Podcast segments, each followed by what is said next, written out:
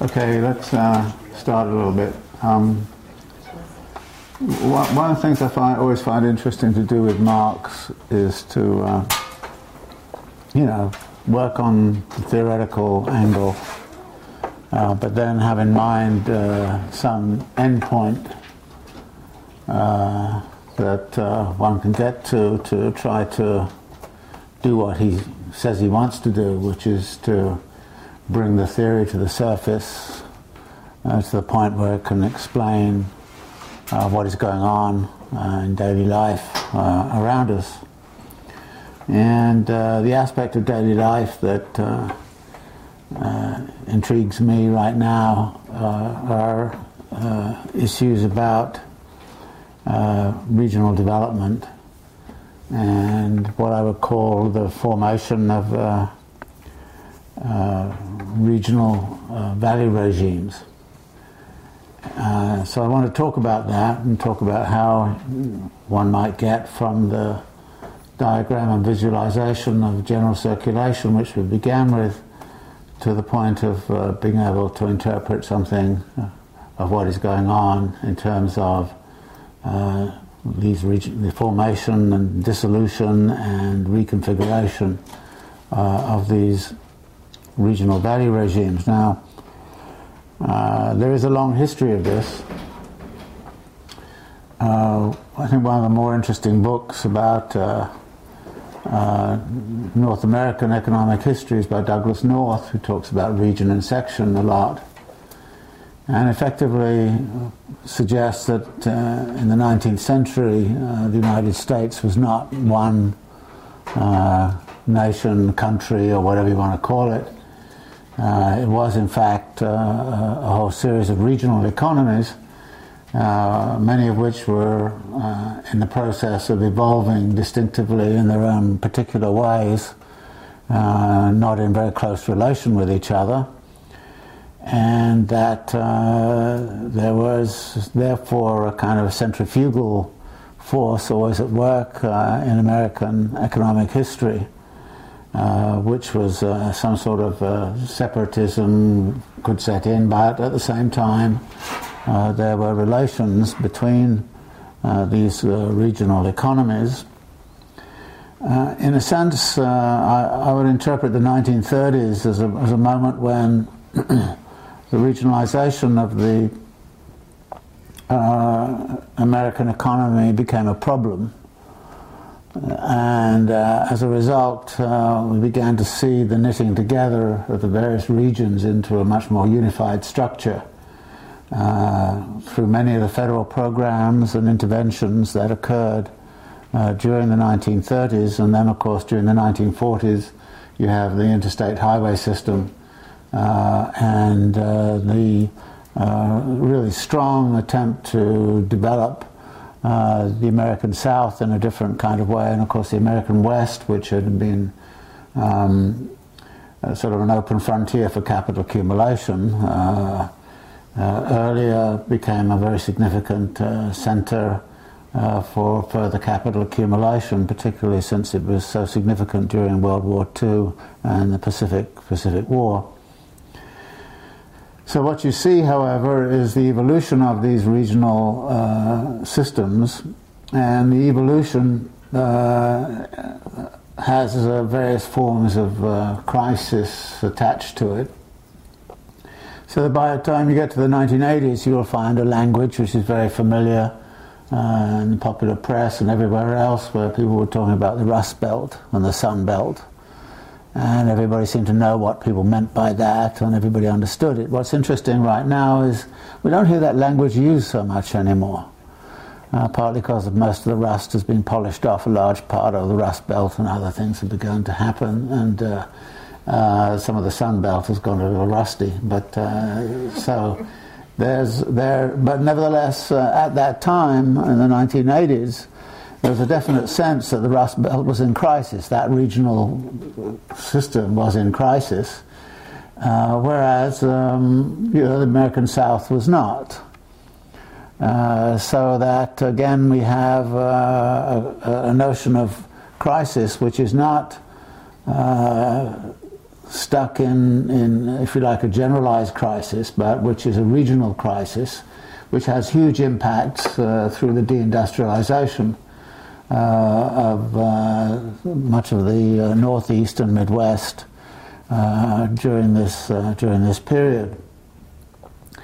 Um, and so, if you look at the world, uh, you would actually see many regional varieties of this sort. Uh, Gramsci, of course, struggled all the time with how to integrate uh, an understanding of uh, northern Italy with uh, what was going on in the Italian uh, and effectively saw these as two completely different labor regimes and class regimes and, and, and even cultural regimes. Uh, and yet uh, they were all supposed to be part of uh, what Italy was about, and of course the migration streams and relations between them. Uh, but to this day, uh, that distinction still exists. And in uh, Germany, you know, the distinction between Hanover and Bavaria, or the Ruhr and Bavaria, is very strong. Uh, and uh, you have demands also for autonomy in Catalonia, and you have it in Scotland. So you just go around and you kind of see all of these uh, different areas of capital accumulation, uh, which relate to each other in some way, and are linked together, uh, if you like. Um, and it raises for me the question of uh, is, it, is it possible to talk about a variety of value regimes instead of talking about just one single uh, regime uh, value. Now, Marx tended uh, to talk uh, as if there were one single regime. Uh, the tendency in the Marxist tradition has never been to say, well, we can actually disaggregate uh, value into you know, regional value regimes. Um, in fact, uh, there's a deep sort of resistance uh, to that for uh, a, a, variety of, of, reasons, but it did seem to me that we have to find some way to get from the general dynamics of the circulation of capital to uh, the, uh, the existence of these geographical configurations, these spatial configurations. And one of the ways in which uh, it seemed to me useful to start to go about this is to go back to the way Marx uh, talked about uh, the value theory and derived the value theory in the first instance. And I think here it's always important to remind yourself that Marx never started from an idea, he always started from a material practice. And that material practice was then analyzed and understood uh, and through that analysis and that understanding, uh, some sort of general theoretical conclusions were reached, uh, which, uh, as I mentioned uh, earlier on in last time, uh, there is a, then the question is how does this general law of capital accumulation assert itself? In this case, in space and time, and in what ways does it assert itself that can actually help explain what is going on in these regional and interregional uh, dynamics and the kinds of things we might uh, uh, we might look for. So this is, uh, if you like, part of what uh, I want to uh, look at today. but in looking at it, then going back to the very origin, Marx says that he wants to look at the act of exchange. That's the act with which he starts, the exchange of commodities and he dissects that and comes up with the notion of use value, exchange value, and, and value, and, and, and, and so on. But that exchange occurs in a particular institutional context, and the institutional context is that of private property, uh, of individuals, of uh, what he calls reciprocal uh, dependence, where everybody is dependent on each other, but independent of, e- of each other uh, as, as individuals. Uh, but is also uh, shaped by the, by uh, the ideal of a perfectly competitive uh, capitalist economy. In other words, perfect competition uh, is assumed. And throughout Marx's Capital, in many places, both in Capital and the Grundrisse, Marx comments about the, what competition is for. in his view, competition does not create the laws of value it enforces the laws of value. And it is the, as an enforcer that uh, Marx uh, looks upon it. Um, and so uh, the derivation of uh, the law of value uh, in the first few chapters of Capital is predicated on the existence of an enforcement mechanism, uh, which is that of perfect competition. But if we start immediately to question the, quest- uh, the issue of is there perfect competition in society, uh, then of course uh, we kind of say, well, no, there is not. And there have been various times when people have talked about alternatives to perfect competition, and those alternatives often carry with it the obligation to start to talk about uh, an alternative value theory. Uh, this uh, is true, for example, in the case of Paul Sweezy and Baran and Sweezy when they were writing about monopoly capital in the 1960s. Uh, in that text, they said, well, capital was once upon a time competitive. In the 19th century, when Marx was writing, it was competitive. Uh, and uh, but uh, then along came the corporations, and the corporations became more more significant, and uh, eventually we approached a situation where uh, monopoly is the order of the day, and therefore we have an era of monopoly capital, uh, which, and they were very direct about this, demands an alternative value theory. that is, there have to be some serious modifications of the value theory to take account of monopoly. Now, one of the things that I have, uh, objections I have to, to Sweezy's uh, kind of uh, setting it up this way, is the idea that capital was once uh, perfectly, it was reasonable to consider capital as being perfectly competitive. Because in the 1920s there were a whole series of uh, discussions uh, over something called monopolistic competition. And monopolistic competition was characteristically spatial competition. And spatial competition, uh, if it is monopolistic competition, is not perfect competition. Now, why do we call it, uh, call spatial competition monopolistic competition? It's monopolistic in the sense that uh, I occupy a particular place. I'm at this desk. Uh, I have a unique uh, location at this desk, and if I'm competing with others, then I'm, I'm, competing over a certain space. Now, how big is that space over which uh, I'm obliged to compete? Uh, and in the 19th century, when transport costs were extremely high, most local producers were very much protected uh, against competition so that uh, if you were brewing beer or, make, or, baking bread or something like that, you were even protected from competition uh, from uh, the next town over. Uh, and since you were the only brewer or baker in town, uh, you could uh, monopoly price your, your bread and your beer and, and, and, and the like. Now, the level of, of, monopolistic competition depends very much on the nature of the commodity. I mentioned sort of bread and beer because they're you know those kinds of products where monopolistic competition makes sense. But if you look at spices, if you look at um, uh, gold or silver or something like that, then uh, transport costs do not have the same impact on, the, on, those matters, you may account other forms of barriers to movement, which would, of course, be tariff barriers.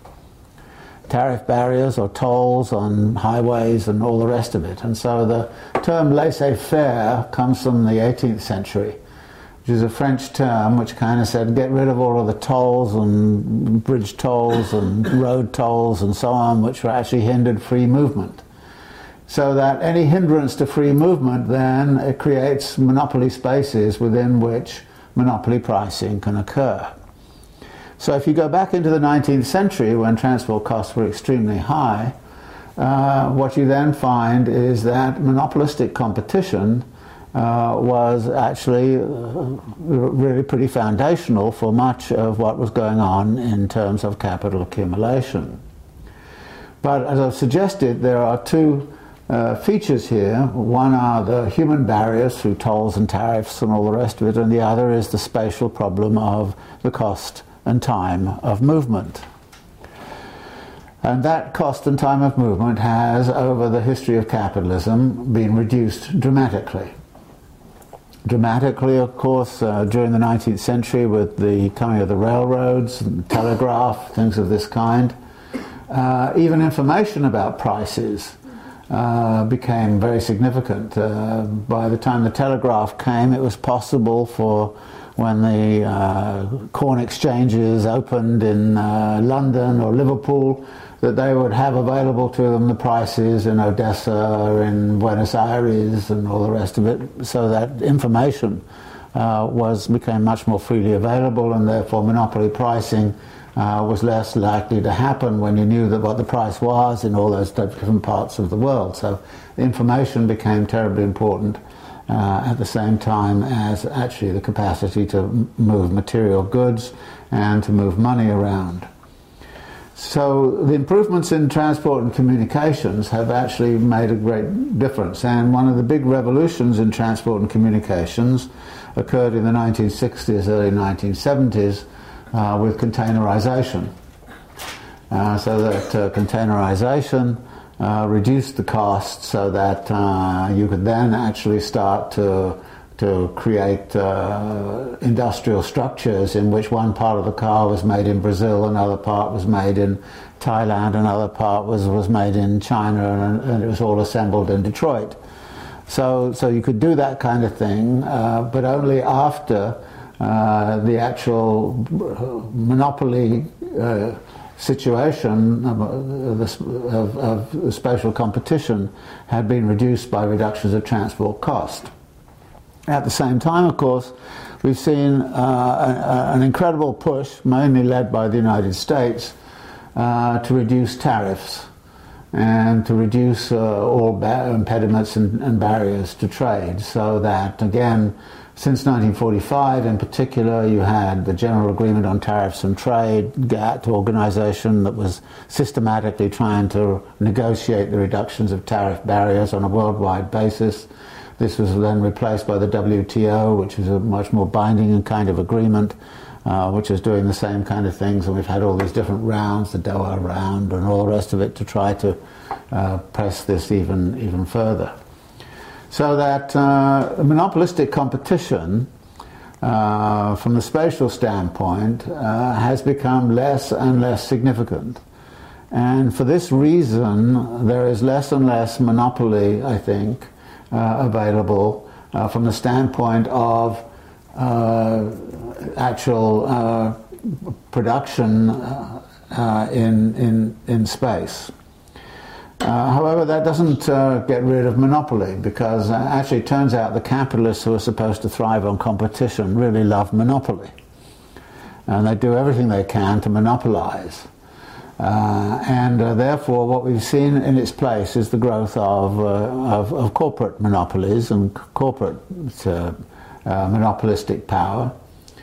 And this corporate monopolistic power exists, however, in, in a certain in configuration. And it was interesting to go back and read, uh, say, uh, Sweezy and Baran and Sweezy's book on monopoly capital, published in 1966 because the characteristic monopoly uh, corporations at that time were the big three uh, auto producers in Detroit. And they were monopolistic in the sense that they controlled a very large part uh, of the market and they could engage in these, they weren't exactly monopolists, but they could uh, do price leadership and all this kind of thing. They were very familiar with what each other was doing and to, to Baran and Sweezy, therefore, the, the, the, the, big three in Detroit was a paradigm example of monopoly power uh, in motion. But notice something, it was monopoly power within the United States market, and only within the United States market. And the interesting thing that this was also accompanied by the way in which actually the labor force was also protected from competition so that uh, while capitalists were protected by high tariff barriers and, and, and, and, high transport costs, so was the labour force protected against competition with other labour forces by high transport and labour costs and also by barriers to movement. And so, uh, interestingly, during this period of 1960s, 1970s, 1980s, a whole series of books came out which were talking about the concept of, for, for instance, uh, the English working class, uh, the German working class, the French working class, the Italian working class. And in a sense, at that time, you would say that labour was rather protected from competition from other labour forces that there was a certain kind of monopoly power that accrued to capital, but there was also a certain monopoly of power that accrued to labour. And of course, this then led to a situation in which the value regime of the United States was very much about, uh, was very much led by uh, a conflict between the, the, the, sort of corporate capitalist big gun motor company, auto companies and the like, and, and big labour. So you had big capital and big labour kind of uh, uh, jostling with each other for privileges and power, and you could say that during that period the United States formed a, uh, a value regime uh, which was to some degree confined by uh, by its borders, by the protective aspects of its geographical position. But you could say the same about the British situation as well that the British working class was, uh, and I'm using British rather than English because, you know, there's an English side to it too, but the British side is, is important. The British working class was likewise protected. The only, th- only thing that was going on during this period, which was weakening, if you like, the power of labour, was, was migration. And it is a, is a fascinating point that capital at that time uh, the late 1960s went out of its way to try to induce more and more migration to come into the country. I mean, you know, the kind of rhetoric we hear these days of keep them out, you know, was absolutely not occurring at the time. The reform in this country of the Immigration Act of 1965 uh, brought uh, immigration uh, opportunities into, into the United States that had not existed before. Uh, the Germans went out and recruited uh, Turkish uh, workers directly. Uh, the French actually subsidized the bringing in of the Maghrebians, and it was a French state subsidy to Maghrebian immigration. And all of this had to do with trying to weaken the power of labor by uh, importing immigrant workers to some degree to try to keep uh, as it were, invade the value regime and disrupt one of the conditions under which the value regime was, uh, was evolving. Of course, this produced certain uh, difficulties. Uh, in Britain, for example, drawing upon Commonwealth labour, uh, a great deal of immigration was arranged, and out of this came a very strong movement within very, some elements of the working class that wanted to protect their monopoly position by becoming pretty anti-immigrant. And of course, this is the kind of thing you see now in the French working class. Many people who were in the Communist Party, one has gone over to the uh, Marine Le Pen, uh, in Britain, at, uh, in the 1960s, late 1960s, 1970s, uh, there was a conservative politician who sounded far, far worse than Trump about, uh, you know, he basically was talking about uh, rivers of blood that would flow in Britain if the immigration policies were continued. Uh, and he got a lot of, even though he was a conservative, he got a lot of working class uh, uh, support. So you have value regimes which were structured in a certain kind of way, but they were very much built around the nation state, with nation states, in a sense, uh, trying to figure out how to work their labour market, how to evolve their labour market. Uh, very different characteristics in terms of states of class struggle and organised power and, and the like. Uh, but then if you, you, you go to 20 years later, you see a completely different scene.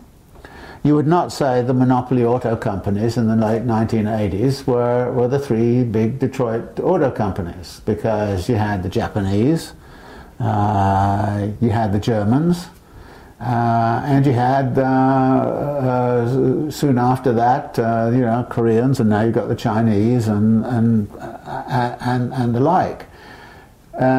Nor would you say that uh, big pharma and all the rest of it is now, uh, you know, corporately bound by nation-state boundaries. So, in a sense, what we've seen is a transformation of the value regime from one that was really tightly confined in nation states with a great deal of variation of regimes within the nation states, as occurred in the United States, for example, and to some degree in Britain and, and many countries in Europe. So you'll see these, these configurations. And these configurations uh, are actually uh, uh very, uh, you know, went, went, underwent a revolutionary transformation, as it were, uh, through the period of the 1970s and 1980s to, to evolve a completely different uh, value regime.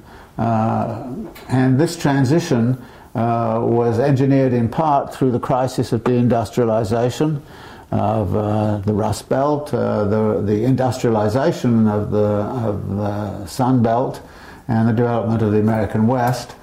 All these kinds of things were, were, were, were, were, were going on. Now, this uh, situation is, a, a, I think, a, one which, which also then started to evolve of saying, well, is it, is it possible that we can have just one value regime uh, around, around the whole world?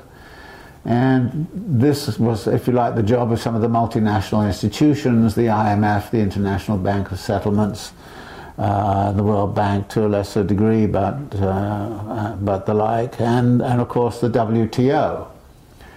Uh, and the attempt to uh, reduce uh, tariff barriers to the and, and, and reduction of transport costs to make actually uh, something closer to uh, a single value regime. But a single value regime does not seem to have worked very well, even if it ever came about, which it, which it, which it really did not. And I think that then what this meant was that the world started to be carved up into other kinds of regimes. So you have the European Union, uh, you have uh, NAFTA, uh, you have CAFTA, you have the proposal on the, the, the, the Pacific uh, uh, Agreement and, and also the Atlantic Agreement. And it seemed to me that this is actually a very interesting development in the global economy, which we ought to look at uh, more carefully because actually this development is not about free trade. Uh, as it's generally uh, presented in the press and elsewhere. It's really about uh, trying to secure uh, certain uh, parts, uh, territorial configurations, which are, can be part of some sort of coherent value regime. Uh, the European Union is an ob- obvious example of that.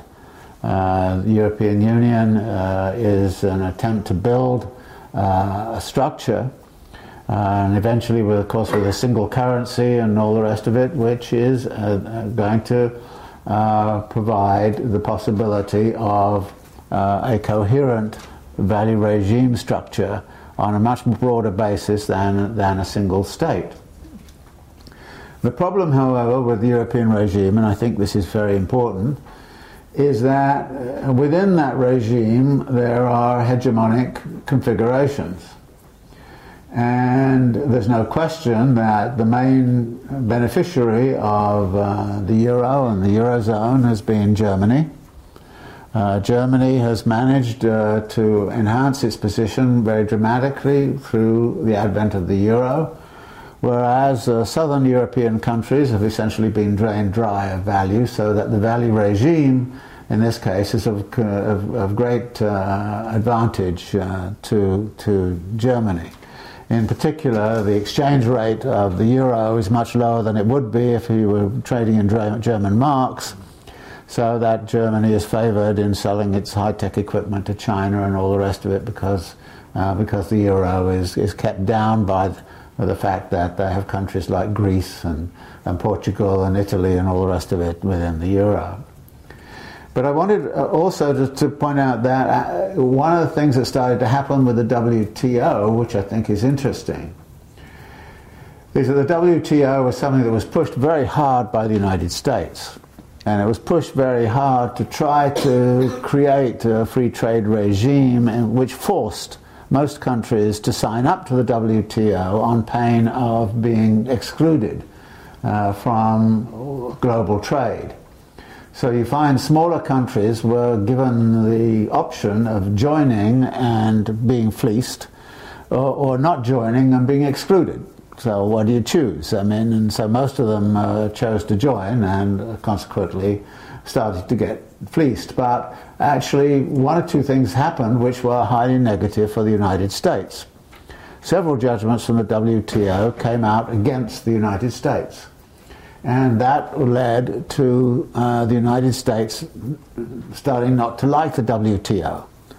And actually, very interesting, in the Senate approval of the WTO legislation, uh, there was an interesting phrase in which it said the Senate reserved the right to ignore any decision of the WTO that the Senate didn't like, which is a fantastic way to actually, uh, you know, ratify a treaty. Uh, but they found several decisions which the world doesn't like, so the, the, the, the United States is not very happy with the WTO. So that's one of the reasons why the United States has uh, proposed something like the Trans-Pacific Agreement. And since that's in the n- news, let me tell you something about what's involved uh, in that. Um,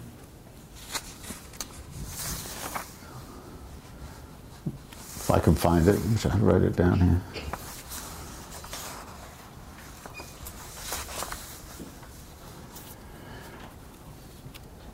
The uh, the main the main thing here is that uh, this uh, this uh, this this agreement incorporates uh, the, a number of countries: the U.S., Japan, and Canada, and Australia. Uh, they're the main ones, and then uh, the smaller economies like Mexico, Malaysia, Chile, Vietnam, and Peru. Uh, but they only account for 8% of the activity within the proposed uh, uh, Trans-Pacific Agreement. Now, my argument here would be that the Trans-Pacific Agreement is really an attempt by the US to create a particular value regime, that one that will stop the decline in its market share of global trade at others' expense, while counteracting weakening economic growth and profitability at home. In 1985, economies in the proposed uh, TPP countries accounted for 54% of world GDP. By 2014, this had dropped to 36%. This is a very serious drop off. From 1984 to 2014, the US share of world GDP fell from 34% to 23%. In the same period, the US share of world merchandise trade dropped from 15% to 11%. So the, the TPP is not some great free trade agreement arrangement, but an agreement by a group of advanced economies with a fringe of developing countries whose share in world GDP has been significantly declining to keep others out, in particular to keep China out and to keep European capital out. Now, I'm going to come back to this in a moment because one of the points about this agreement was that it does not in any way benefit labour in any of those countries. All of the benefits of this agreement would flow to capital, not to labour. So when Trump says he's going to dissolve this agreement, he's actually uh, dissolving something that will be of great benefit uh, to US capital. And guess who is stepping into the breach to say, well, if you're not going to do it, we're going to do it? China. So China is stepping into the breach and kind of says we are going to set up a, free, a, a similar kind of trade trade zone. So that uh, so here here you have here you have a very interesting geo-economic, geopolitical jousting going on to try and carve up the world into distinctive value regimes. And in the case of the Trans-Pacific Agreement, clearly the United States would aim, I suspect, to play exactly the same role as China, as, as, as Germany did in the Eurozone, which is to use this as a way of absolutely sucking value out of uh, those other regimes to the degree that it was able uh, to, to do so. And I think, again, uh, when, we, when we look at this, uh, I think uh, the same would be said of uh, many of the other agreements which the United States has tried to build. Uh, since it became disillusioned with the WTO, it's negotiated things like uh, the Central America Free Trade Association, CAFTA. it's already had a, a, a, sort of bilateral agreement with Chile, which actually is, is, is a brilliant way to, to, to prevent the Chileans from joining Mercosur, uh, uh, which is the Latin American rather weak version of trying to create a coherent uh, uh value regime uh, in the, mainly in the southern cone. So these, these, pro, these processes uh, which are going on in, in the world right now are, are dynamic and transforming and they're not all that they seem. And I think particularly the way in which the Trans-Pacific Agreement is being presented as um, something that was uh, against the American worker, well, that's true, but then uh, the point was that it was all uh, in favor of uh, Amer American corporate uh, uh, interests, in the same way that the trans-European uh, the, the, European agreement was essentially designed to try to give American corporations easier access uh, to the uh, uh to the uh, the eurozone.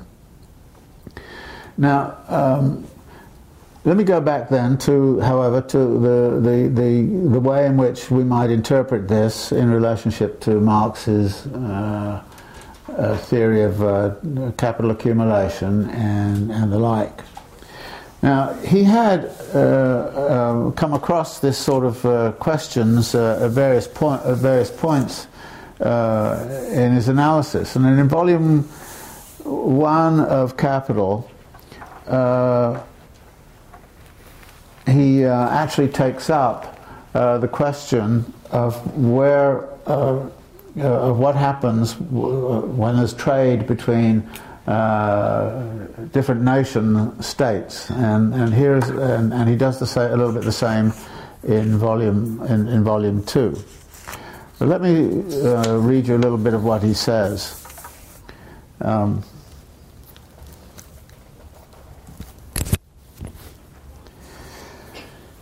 Uh, I mean, Marx had to recognize that the value of labour power varied from country to country. And, and, it depended upon, he put it this way, the price and extent of the prime necessaries of life as naturally and historically developed, the cost of training the labourers, the part played by the labour of women and children, the productiveness of labour, its extensive and intensive magnitude.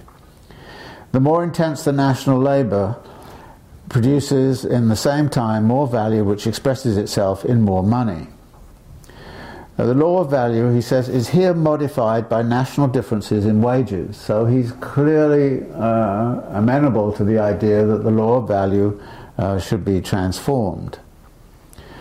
Uh, and this law value is modified uh, by geographical variations in the length, intensity, productivity, and porosity of the working day.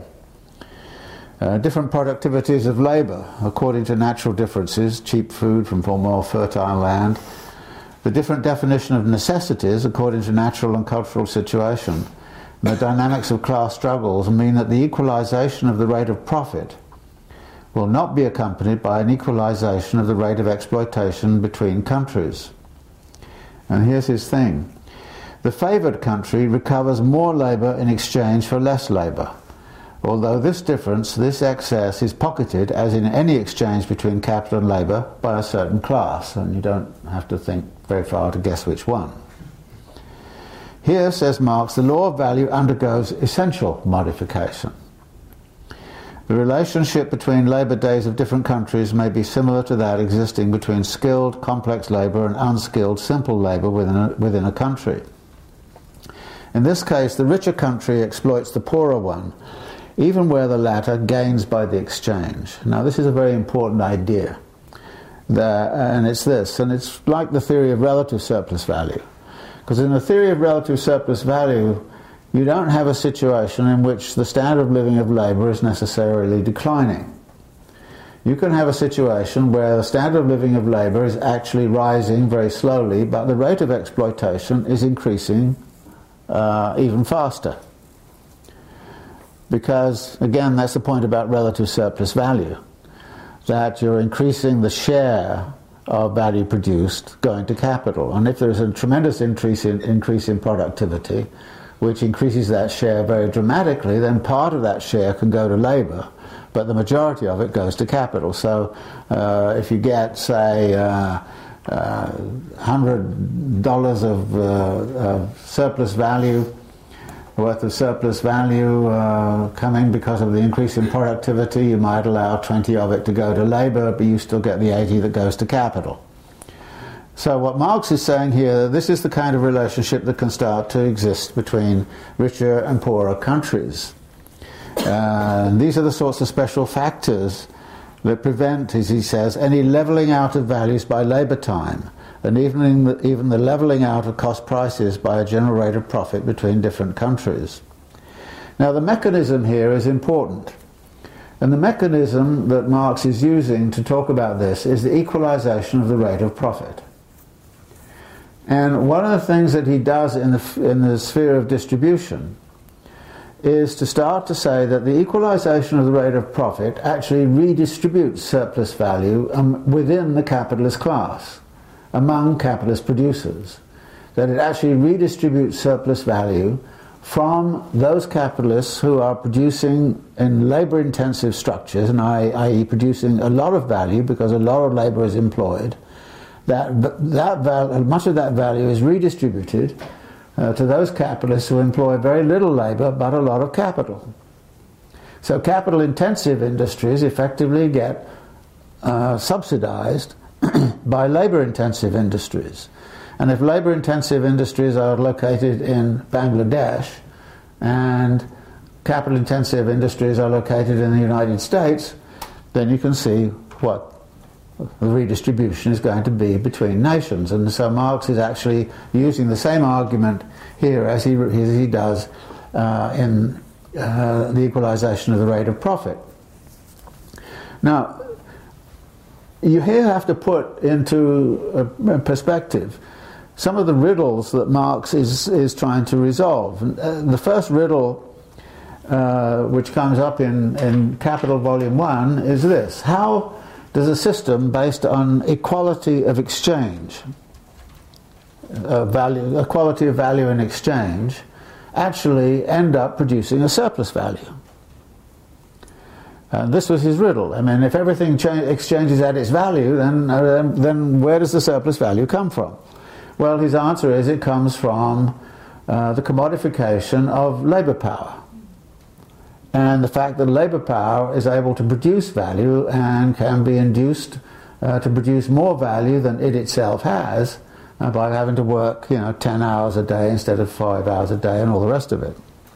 So that riddle is solved in volume 1 uh, through a theory of exploitation of labour in volume one of Capital at the point of valorization. So you have that point of valorization in the general circulation of capital, which has this riddle of how come you know surplus value is produced when without offending the, the rule that everything should exchange at its value.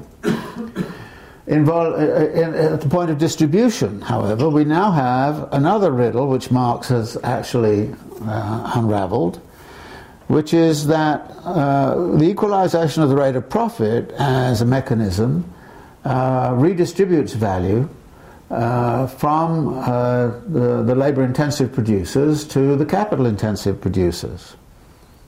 And this redistribution also violates the, the, the, the rule that, uh, you know, that uh, uh, commodities should exchange at their value. In fact, what Marx does is to say that no, commodities no longer exchange at their value, they exchange at their price of production, which is something different from, from, from value. so there are two points in this general circulation process where there are major redistributions which occur. The first one is from capital, is from labor to capital, and the second one is redistributions within the capitalist class. And this redistribution is very significant because, like I say, it subsidizes, uh, subsidizes capital intensive uh, industries and thereby also, by the same token as Marx is pointing out here, it subsidizes uh, the capital intensive uh, countries. So the inference uh, I would make is that the social labour we do for others in one part of the world is different both qualitatively and quantitatively from that done in another, and that in the event of systemic exchanges between different regional value regimes, the social labour in one region may end up subsidising and supporting the economy and lifestyle of another. High value producing regimes, by which we mean labour intensive production like Bangladesh, may be supporting high productivity capital intensive regimes such as the US. And this turns out to be a very common structural combination, even within eh, industrial structures. The know how and technology of the United States combines with the labor power of China or Mexico or Bangladesh to the relative advantage of the USA, even as the actual producers receive some developmental benefits. In other words, it's not as if no benefits accrue uh, to any of those countries like China, Mexico, or Bangladesh. They get something, they get their you know, 20% or whatever it is.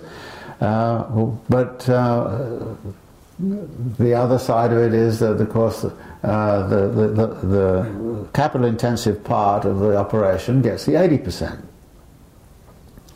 Even more dramatically, going back to the notion of anti value and uh, what I call the debt bottling plants of uh, New York and London, uh, what they in effect do is produce anti value, and then they look for redemption of that value in the factories of Bangladesh and Shenzhen.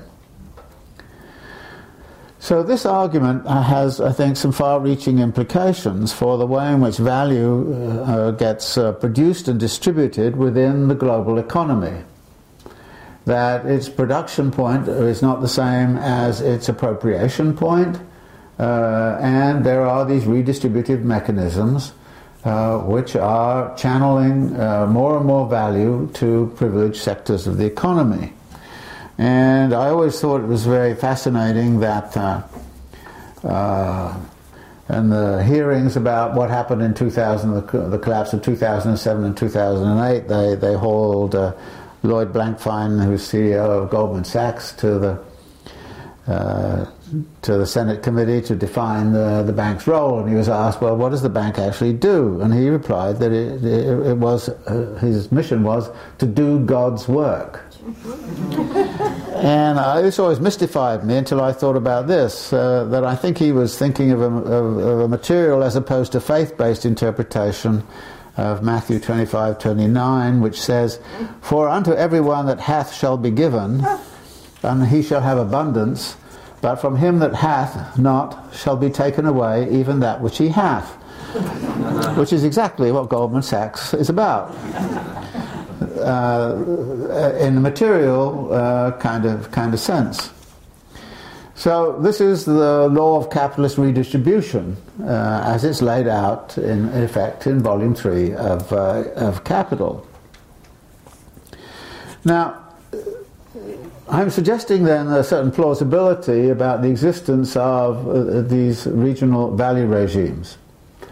And I would support this with the, also with the following uh, commentary. That if you look at the way in which the global monetary system is set up, there are distinctive currency regimes in the world. And uh, money is supposed to be a representation of value.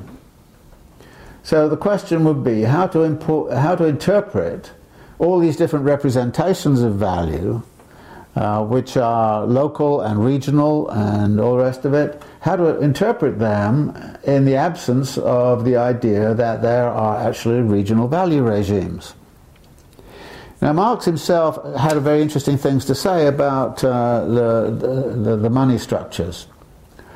Uh, again, he does a good, good analysis in, in uh, volume one.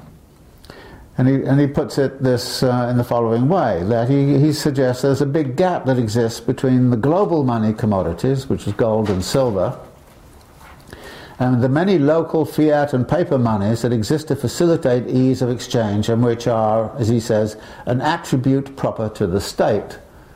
So these are state monies. And then this is what he says when money leaves the domestic sphere of circulation, it loses the local functions and falls back into its original form as precious metal in the shape of bullion. In world trade, commodities develop their value universally. Their independent value form thus confronts them here too as world money. It is in the world market that money first functions to its full extent as the commodity whose natural form is also the directly social form of realization of human labor in the abstract. Its mode of existence becomes adequate to its concept. Thus, the different national uniforms worn at home by gold and silver as coins are taken off again when they appear in the world market. There is a separation between the internal or national spheres of commodity circulation and its universal sphere, the world market. And it's very clear that the true value of commodities uh, lies on the world market, and its most adequate money form of representation is gold. So you have this idea that true value is, in, is, is going to be experienced in the world market? And, and that true value is then represented by this one uh, commodity, in fact, do, usually two, gold and silver, but for, sake of argument, let's just say it's gold. So what, this is what leads Marx to sort of argue that uh, value is singular and universal because it's universal to the world market. And the justification for this is that it's only on the world market that, that gold can perform its proper function, which is as a material representation of value. Now remember, value is immaterial. It's a social relation. It needs a material representation. You cannot represent value by bits of paper because it's one immaterial representation representing another immaterial representation, in which case you say, what's the point? The point for Marx was to say there had to be some material representation of value, and that material representation was going to be gold. But gold is totally inefficient with respect to the circulation of commodities. Therefore, it became necessary for the state to come up with bits of paper and all coins and all the rest of it. And the imperative to reduce transaction costs led to the creation of lots of localized money, which were mere symbols of value. Uh, now, the difference is that these form, other forms of money were open to human manipulation. The state could just print more bits of paper or you know, uh, even worse, if it's IOUs, you could just write IOUs and spread them around any way you, you liked. Uh, so there were lots of monies of account and, and other forms of money which, in Marx's view, were totally unreliable as representations of value. Uh, and uh, particularly the complicated systems of debt and repayment, which uh, often involved no actual exchange of hands of money at all, until some agreed upon date of settlement. Gold, he says, acted as a solid and reliable material pivot upon which all the other fictitious and otherwise uncontrollable forms of money turned. So gold played this crucial role. And, and it was important because gold is uh, a, a, particular, obviously non-oxidizable metal, and has it's you can assay it, and it has all these kinds of qualities and and, and the, the the like.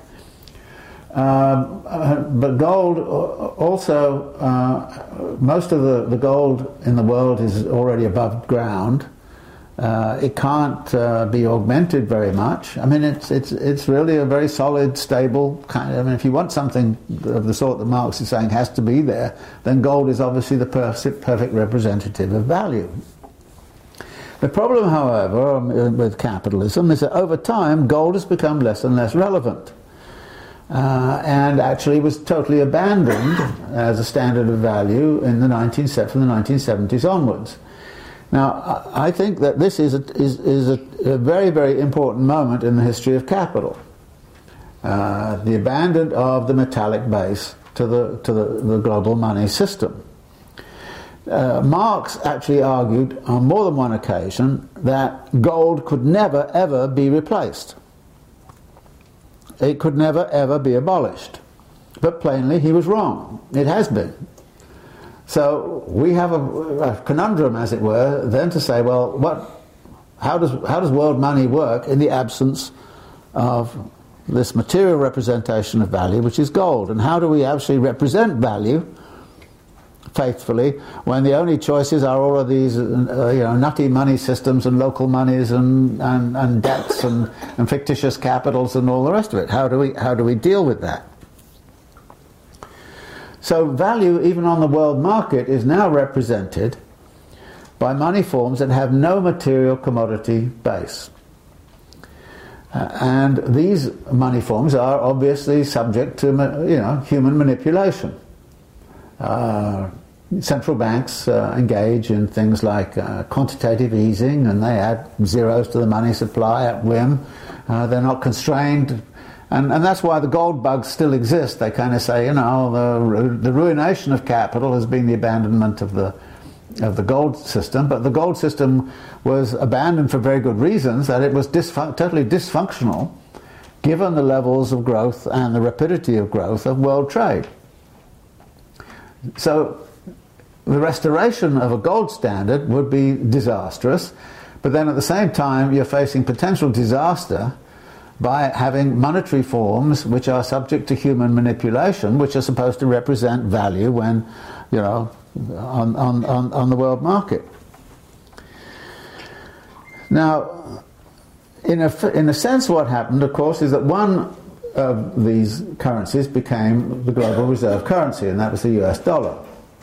But then there's the question of what does the US dollar represent?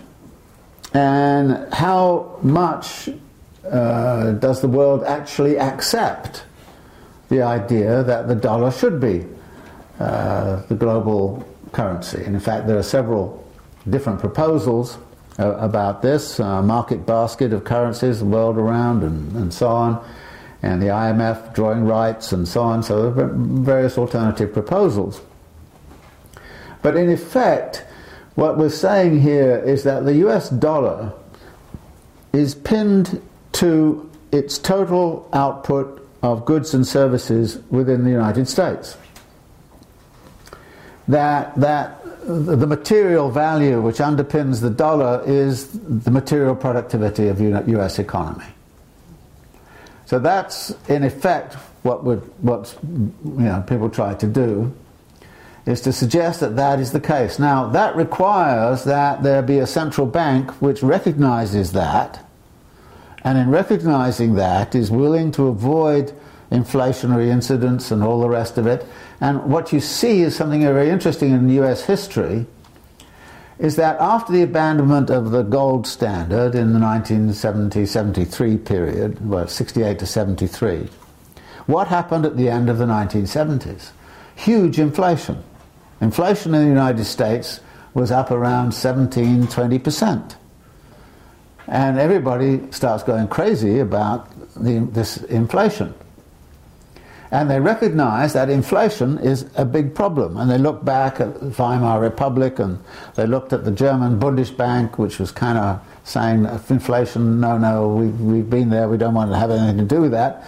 So there was a scare at the end of the 1970s that this paper currency, the US dollar, which was now representing value, was out of control and it had to be brought back under control. How was it brought back under control? It was brought back by what's called the Volcker shock, because what Volcker did was to simply raise the interest rates way up to about 19%, something like that. You know, maybe not as high as that, but very, very high. And, and that, of course, immediately froze uh, economic activity. There was a recession. Unemployment uh, in the country soared in the early years of the Reagan administration. There was a Reagan recession, which was engineered. And it was precisely about breaking the inflationary cycle, suppressing wages, and to suppress wages you had to suppress, suppress the unions. So they did, you know, the, the, uh, the PATCO, the air traffic controller strike, and things like that. Uh, and at the same time, you started to loosen up the possibility of, of monetary uh, cons- consolidation at, uh, at, at, the global, at the global level.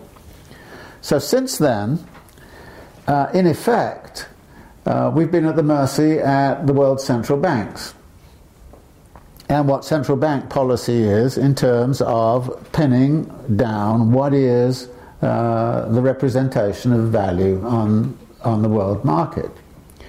But at the same time, as this is going on, we actually see there's competition going on for, for you know, what would be the most significant currency to deploy at certain historical uh, periods. During the 1980s and 1990s, by far the most productive economies at that time were those of Germany and Japan, West Germany and Japan. And therefore, the Deutschmark and the yen, people started to say, well, I'd rather hold Deutschmarks and yen than the US dollar, because the US dollar is going to hell, and so why should I hold that? So, what you then see is a, a, a sort of a, a, sudden competition of regional uh, currency regimes to say, holding their hands up and saying, hey, I want to represent uh, value in the world market. And another says, hey, and then you get these negotiations, complex negotiations about can a market basket of currencies work uh, in which we have a composite uh, way of uh, valuing things in the world market. But this is the, the, the, the, the situation. But the fundamental thing I want to argue here is that if the currency regimes can be disaggregated and structured around value relations uh, on a regional, local basis, then why would we say that the value cannot have the same configuration? Why would we not say that value uh, can also uh, be understood in terms of distinctive value regimes, which are interaction are in interaction with each other, and through interaction with each other, are constantly hovering around the creation of some alternative um, uh, general measure, universal measure of, of, value on the world market. So this is the situation. It seems to me that is, uh, you know, very, uh, you know, something that needs needs to be looked at. The other thing that I would want to look at here is something which is, uh, takes us into a completely a different territory. You may remember that in the diagram I, I put up, uh, I had a kind of a, uh, an area at the top which is called uh, the, the, the, production and, and uh, of human nature, and at the bottom called the production of nature.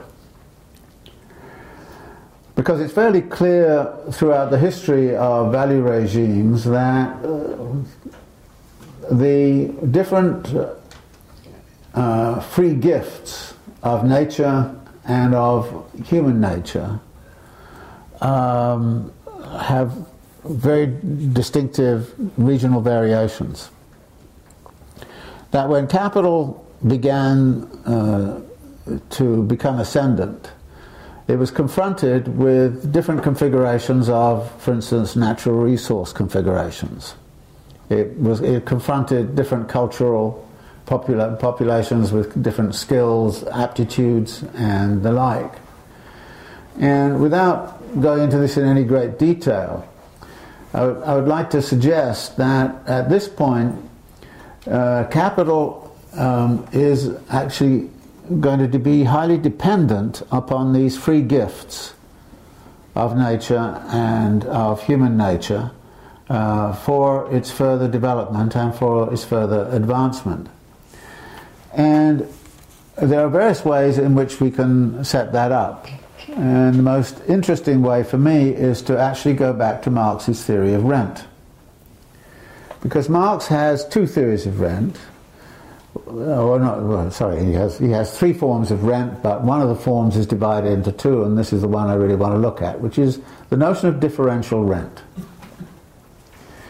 Differential rent arises because uh, of certain advantages, and in agriculture it's very clear, of fertility and location. That is, that if you have a plot of land with you know, which is excellent uh, in terms of its fertility and its location, uh, you're going to get superior productivity from that land compared to everybody else. In other words, you're going to, you're going to earn an excess profit. And this is what Marx called differential rent because he said, you know, if you want to equalize conditions of profitability, you cannot have a situation where certain plots of land have a permanent a permanent as opposed to a temporary form of excess profit. Uh, in the theory of relative surplus value, there is a temporary form of excess profit which arises because you have a superior technology. But others can take a superior technology and adopt your superior technology, and soon that form of advantage is, is dissolved as other people catch up with their technologies. But you can't do that with a piece of fertile land. Can, I mean, you can go and try and find a place that's equally fertile and a good location, but by and large, the, the, the the advantage of that fertility and location is a permanent advantage, which Marx says, well, is going to have to be taxed away uh, by the landlord in order to create conditions of equal competition between all of the producers on the land. So this is the theory of differential rent 1. Differential rent 2 arises not because of natural fertility and location, but because investments in the land create an alternative kind uh, of advantage. That you drain a field, uh, you fertilize the field, uh, you uh, build infrastructures of certain kinds, you change the location arrangements by building transport networks or something of this kind. So if you start to look, differential rent 2 becomes something which is actually uh, created by investments created by fixed capital investments of an independent kind in the physical environment. And that this is about then the production of nature, but it's not only about the production of nature because these sorts of investments can also go uh, to investments in population. And these investments can be long lasting. That is, fields that were cleared in the Middle Ages are still cleared. Yeah, and once they're cleared, they're cleared and they can be kept cleared. The original investment that goes into uh, a lot of New York City was done in the 19th century. It needs to be renewed, but it's still with us, and it's long ago been amortized in terms of its actual. So, in a sense, it's become part of what we call second nature. So, the second nature becomes a source of differential rent. And that second nature is something which is produced. And it's produced by human beings, and in particular, the more capital became hegemonic, the more it was produced by capital. So, capital actually produces the conditions of nature and human nature that are appropriate for its uh, to, to facilitate uh, further accumulation at a particular historical moment. On the other hand, what we also find is that those requirements, and this gets back to use values, the use values which it requires change depending upon technology. Once upon a time, early on in capital, access to a, to, uh, to a waterfall was terribly important. This was a major form of power and of course, that's where all the textile mills are, and on the fall line, using the water resources. So this became terribly important. Along comes the steam engine, nobody's interested in waterfalls anymore. So natural resources are not natural at all. They're actually cultural, economic, technical appraisals. And as uh, technology changes, so the demand and, and, and of access and the nature of resources changes uranium was not a sensible, was not an interesting resource until nuclear power came along. So the resource base is constantly being changed both by the use value requirements of capital, but it's also being changed by the way in which capital invests in actually creation of built environments. And those built environments can also become barriers because once you've built them, you have to maintain them, and it becomes rather sclerotic. So you often find capital prefers to move to greenfield sites rather than to older sites. And in fact, early capitalism was just like that. It's no accident that early capitalism in Britain did not develop in the merchant cities of Britain. Places like Norwich, Bristol, uh, and the like it did not develop there. Where did it develop? It developed in little villages with names like Birmingham, with names like Manchester, Oldham, and all that, Leeds.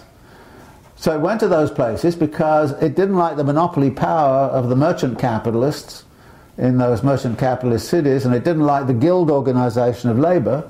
So it went to a greenfield site where it had none of those regulatory things and just got on with, you know, and built its factories and all this kind of stuff with nobody interfering with them. So that kind of thing is going on all of the time. But, this, but here I want to suggest that actually value regimes are built they're not simply there. They don't, don't simply evolve by accident. They're, they are built, and they're built around the production of nature and the production of human nature. And the production of human nature is actually also an investment. One of the biggest advantages that the United States has had in world trade for the last two generations has been a vast investment in higher education that the vast investment in higher education and the development of the research universities has been one of the big competitive advantages which continues after all the investment has been long been gone in the 1960s, even to the point right now where you're actually seeing this cutting back on higher education, which is crazy. But at this moment, you see something else going on, which is what are the Chinese doing? Investing vast amounts in higher education and, and actually really trolling the world for talent to bring. In other words, they're doing very much what the US did in the 1960s, and they're also doing it in terms of the integration of the whole of the US economy, of the whole Chinese economy, through the development of high-speed train networks and high-speed, you know, automobile you know, highways and and infrastructures and all the rest of it. In other words, in other words, you're making a value regime by conscious infrastructural investment. And I think that this is a, this is a, again something which is very uh, you know very very significant to the understanding of how value regimes develop.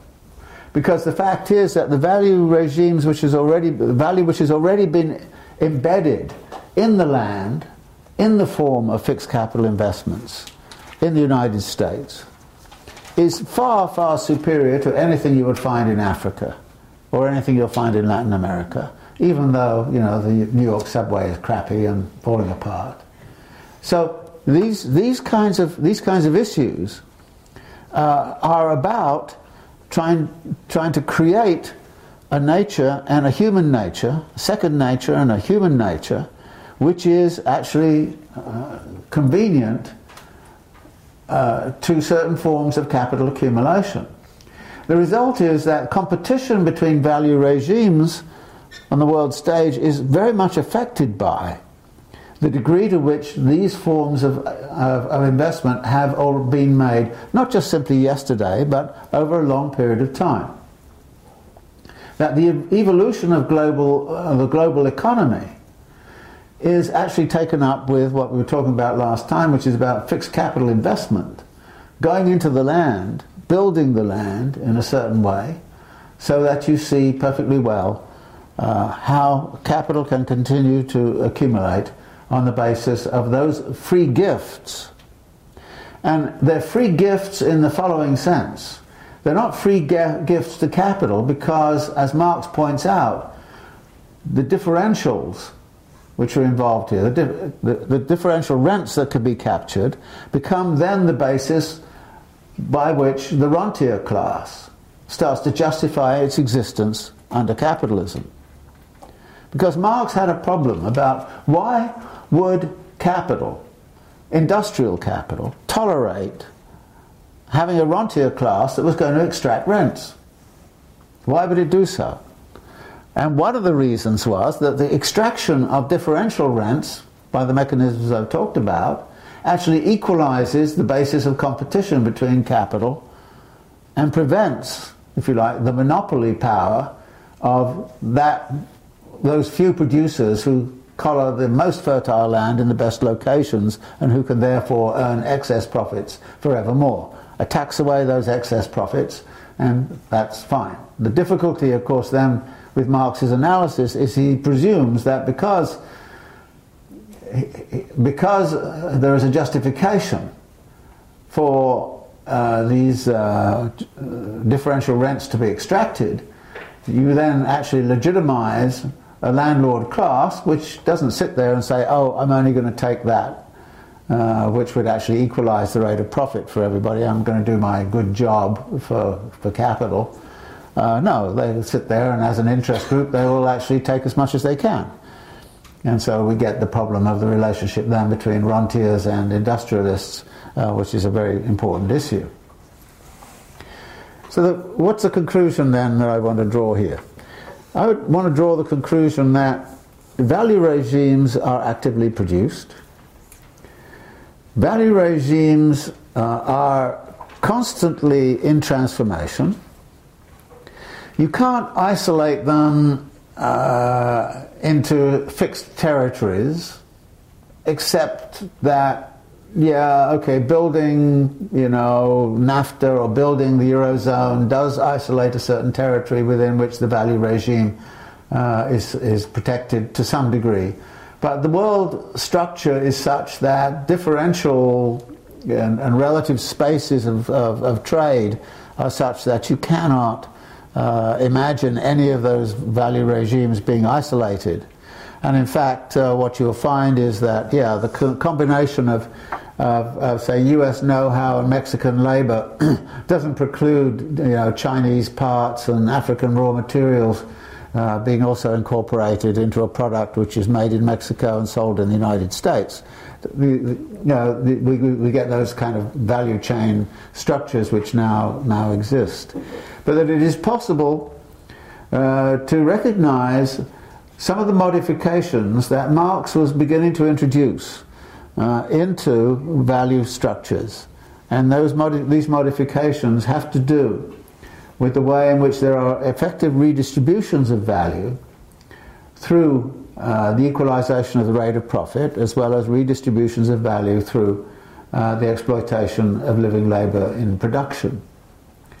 And in that sense, you can reconcile understandings of some of these uh, competitions that are going on uh, in terms of regional value regimes. And these regional value regimes, uh, therefore, can be embedded in the general theory of capital accumulation, uh, which Marx was, was uh, designing. He hinted at various points as to how that could be done. Uh, particularly in, in uh, volume three of Capital and points in the Grundrisse. Uh, but this is one of the pieces of work that, that uh, uh, we need to do, particularly in, since his assumption that gold could never be replaced as the global money commodity plainly has not held up. And, but on the other hand, the fact that it is not held up suggests that this is a, a, a center of weakness uh, within the global economy, which uh, is something which we should be deeply concerned about uh, as we go forward. Well, I think I've said enough. So well, let's have some uh, any comments or questions you might have. There are other issues I might want to talk about, but let's uh, uh, throw it open for some some questions.